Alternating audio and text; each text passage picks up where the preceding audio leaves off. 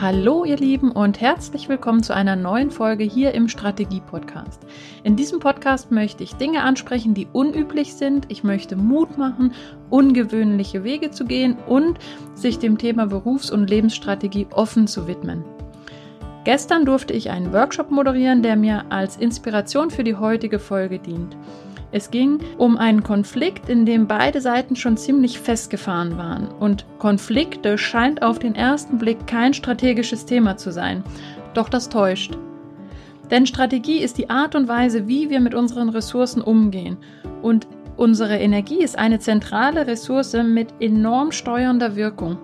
Und wenn diese in die falschen Themen investiert wird, fehlt sie uns am Ende an anderer Stelle und vielleicht an wichtigerer Stelle. Und daher ist ein Konflikt, der blockiert, ein enorm wichtiges Thema, welches unbedingt angegangen werden sollte, auch wenn das manchmal unangenehm ist. Und damit steigen wir gleich ein in die aktuelle Folge. Ja, das Thema Konflikt betrifft sowohl den privaten Bereich, unsere Lebensstrategie, als auch den beruflichen Bereich in gleicher Weise. Denn wenn ein Konflikt blockiert, hat er in beiden Bereichen die gleiche Wirkung. Er blockiert unsere Energie und lenkt damit den Fokus auf die falsche Richtung und hindert uns daran, unseren Weg zu gehen und am Ende auch unser Ziel zu erreichen. Heute geht es also um das Thema Konflikte. Als erstes macht es dann, an, macht es dann Sinn anzuschauen, welche Arten von Konflikten gibt es denn. Und da gibt es sehr viele unterschiedliche Konflikte. Es gibt Identitäts- oder auch Rollenkonflikte, es gibt Sachkonflikte, es gibt Interessenskonflikte, es gibt Beziehungskonflikte, Zielkonflikte, Machtkonflikte, Wertekonflikte, Verteilungskonflikte oder auch Erziehungskonflikte. Also dieses Thema ist sehr, sehr breit gefächert und taucht in vielen, vielen Lebenslagen immer wieder auf. Und deshalb ist es auch so wichtig, dass wir uns dem wirklich mal stellen und das Thema angehen, weil wir das oft unterdrücken, unter den Teppich schieben, weil es einfach so unangenehm ist und weil wir Ah, diese Dinge so ungerne ansprechen und weil wir Angst haben, die anderen zu verletzen und unsere Meinung zu sagen, unseren Standpunkt zu vertreten, weil wir Angst haben, dass dadurch Veränderungen in Gang kommen, die wir vielleicht so gar nicht wollen. Und da steckt eben oder da schwingt eben sehr, sehr viel mit in dem Thema Konflikt. Es hilft aber alles nichts. Das ist da, ob ich das möchte oder nicht. Also die Wirkung hat dieser Konflikt und er blockiert und hindert uns, er lenkt uns ab und schränkt uns ein. So, und mittlerweile kennt ihr mich ein bisschen. Bevor wir in das Thema einsteigen, macht es Sinn, dass wir zunächst eine gemeinsame Definition haben davon, worüber wir heute sprechen. Denn wir alle benutzen das Wort Konflikt und haben unter Umständen eine völlig andere Meinung davon, was sich dahinter verbirgt. Deshalb gilt es zuallererst, den Konflikt abzugrenzen zu Schwierigkeiten, zu Problemen, zu einer Krise oder auch einfach zum Streiten. All das sind andere Dinge, die nicht das gleiche sind wie ein Konflikt. Ein Konflikt ist also per Definition ein Geschehen zwischen zwei oder mehr Parteien, in dem mindestens eine der Parteien mindestens eine andere Partei als Gegner wahrnimmt, den es ab jetzt zu bekämpfen oder auch zu besiegen gilt weil sonst das eigene Ziel nicht zu erreichen, die eigene Absicht nicht durchzusetzen ist. Das heißt, in einem Konflikt gibt es mindestens zwei Parteien und das zentrale Element ist, es gibt einen Gegner, den es zu bekämpfen gilt.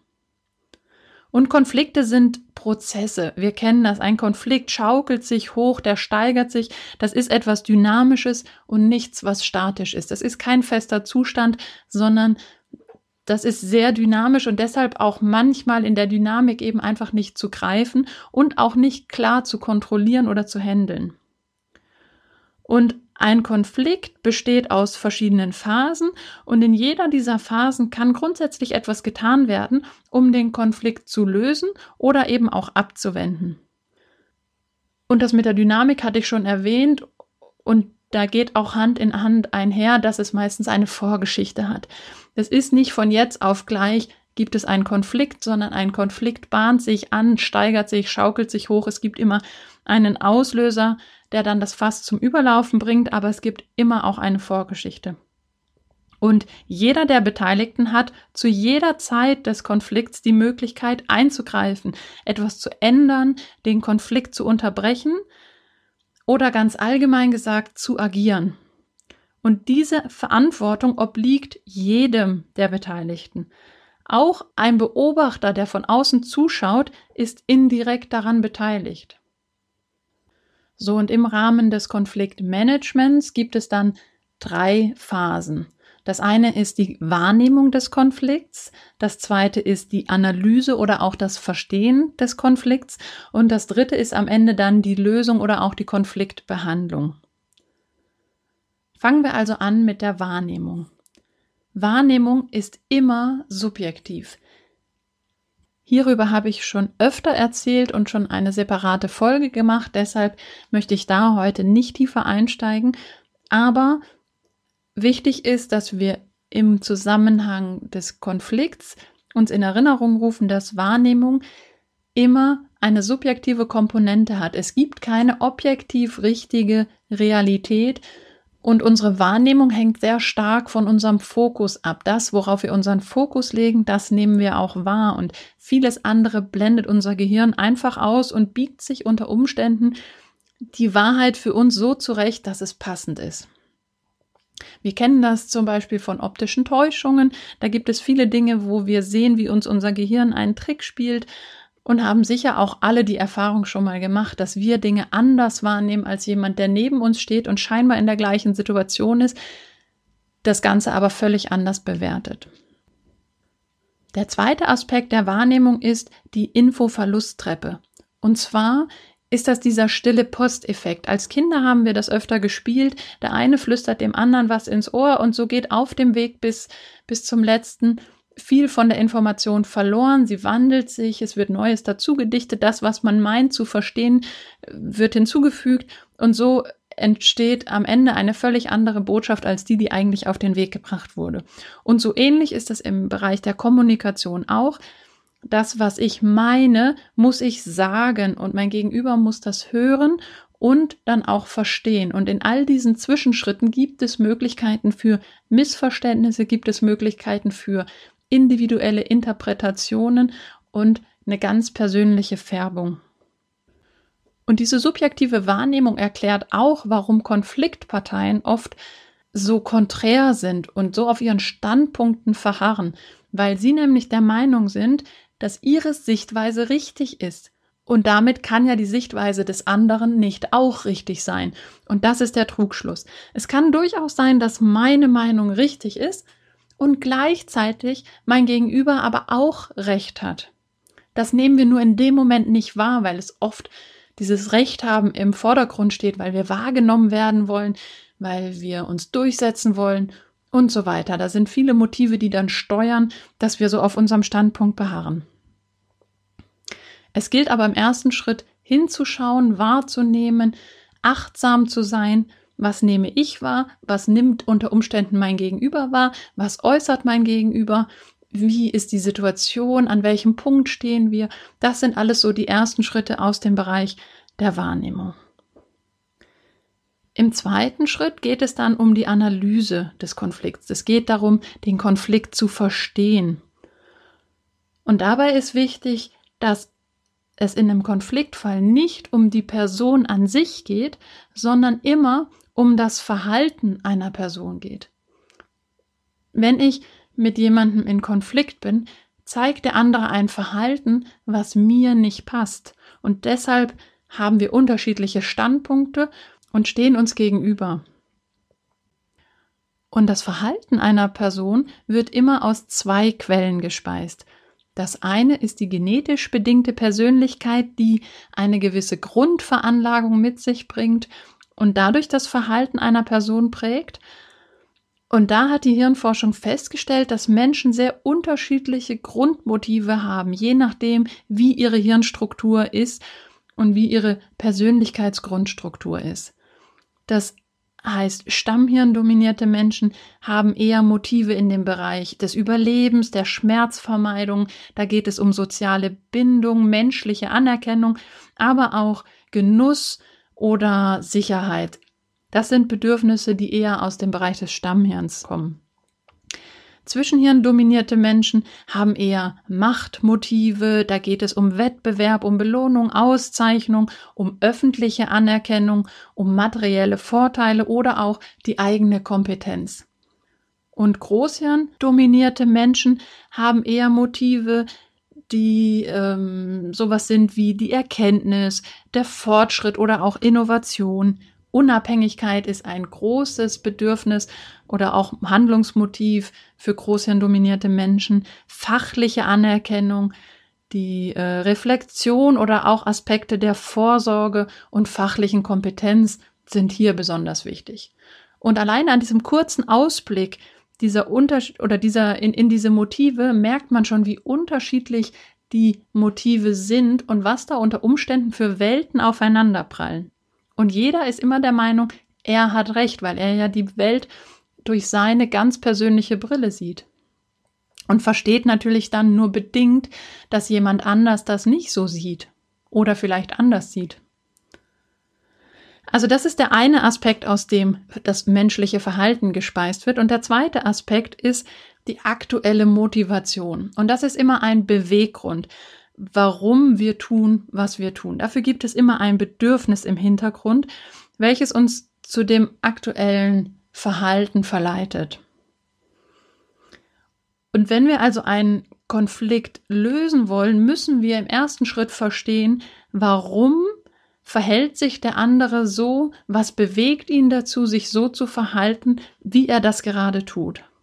Und erst wenn wir das wirklich verstehen und die Bereitschaft mitbringen und ein ehrliches Interesse am Gegenüber zeigen, dann entsteht der Raum für Verständnis und damit eben auch der Raum für Neues und der Raum für eine Lösung. Solange wir aber verharren auf unserem Punkt und in Anspruch nehmen, dass wir Recht haben, ist diese Position wie zementiert und dann gibt es keine Möglichkeit, auch nur einen Schritt auf den anderen zuzugehen. Und das zeigt, dass ein Konflikt auf völlig verschiedenen Ebenen stattfinden kann. Es gibt eben sachliche Konflikte, wo man einfach sachlich oder auch fachlich völlig verschiedene Standpunkte hat und ähm, da unterschiedlicher Meinung ist. Es gibt aber auch emotionale Konflikte, die aus Werten und Überzeugungen oder auch aus Gefühlen und Verletzungen gespeist werden. Und dann gibt es die Ebene der Beziehung, auf denen ein Konflikt auftreten kann, oder auch die Ebene der Kommunikation, dass wir einfach ähm, uns gegenseitig überhaupt nicht verstehen und deshalb einen Konflikt haben. Auf die Ursachen möchte ich heute nicht weiter eingehen, weil wenn wir da noch einsteigen, kommen wir überhaupt nicht zurecht mit der heutigen Folge. Das wird dann sehr, sehr umfangreich. Was ich aber noch erwähnen möchte, ist, dass ein Konflikt bis zu neun Phasen durchlaufen kann. Und es gibt innerhalb dieser Phasen irgendwann einen Punkt, an dem es kein Zurück mehr gibt. Der heißt auch wirklich Point of No Return. Ab diesem Zeitpunkt wird der Gegner bekämpft, koste es, was es wolle. Also um jeden Preis und selbst wenn man dadurch eigene Nachteile hat oder äh, verletzt wird, kämpft man weiter, weil es nur noch darum geht, den Gegner zu besiegen und dem Gegner nichts zu gönnen und nichts zuzugestehen.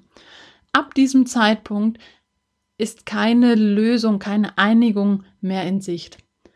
Also das heißt, wenn wir diesen Punkt einmal überschritten haben, ist der Weg zurück quasi abgeschnitten. Das ist aus meiner Sicht der elementare Punkt, den man wissen muss aus diesen neuen Phasen.